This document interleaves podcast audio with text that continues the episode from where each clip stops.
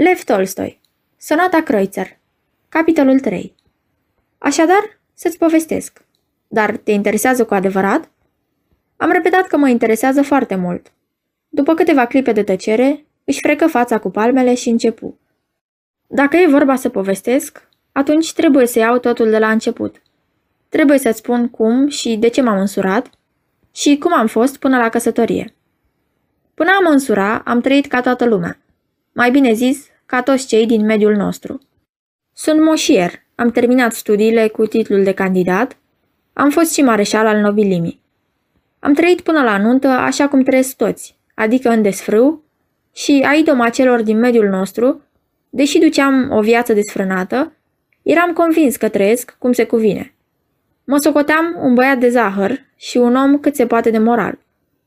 Nu eram un seducător, nu aveam gusturi nefirești, nu făceam din desfrâu principalul scop al vieții, cum făceau mulți din cei de seama mea, căci mă dedam desfrâului, păstrând acea măsură decentă pe care o necesită păstrarea sănătății.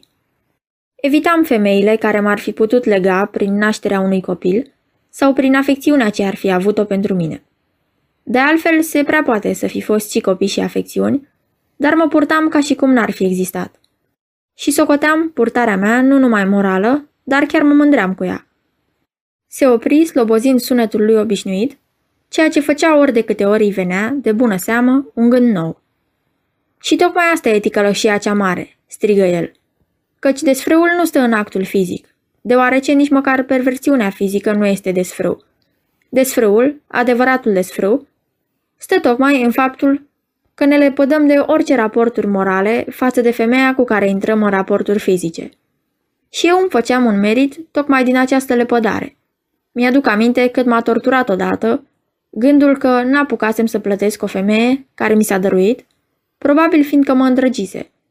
Nu i-am recăpătat liniștea decât atunci când i-am trimis banii, arătând prin gestul meu că, moralmente, nu mă socoteam cu nimic legat de ea.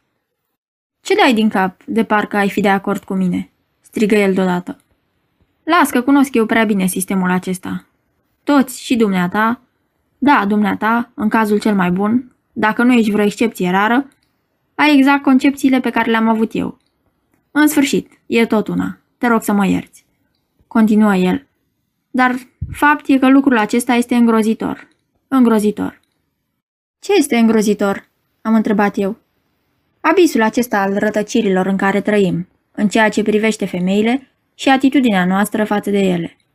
Da, domnule, nu pot vorbi calm despre aceasta și nu fiindcă am fost prada acelui episod, cum zicea dânsul, ci fiindcă din clipa în care mi s-a întâmplat acel episod, mi s-au deschis ochii și toate mi-au apărut în altă lumină. Totul e pe dos. Totul e pe dos.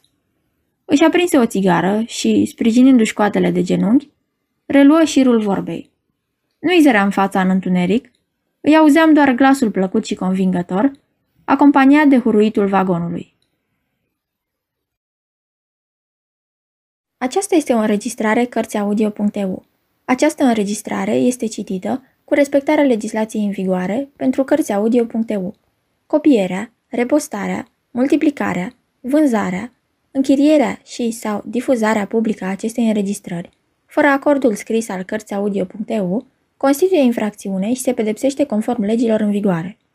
Pentru noutăți, vă invit să vizitați site-ul www.cărțiaudio.eu și să ne susțineți cu un like, subscribe și follow pe canalul de YouTube Cărți Audio.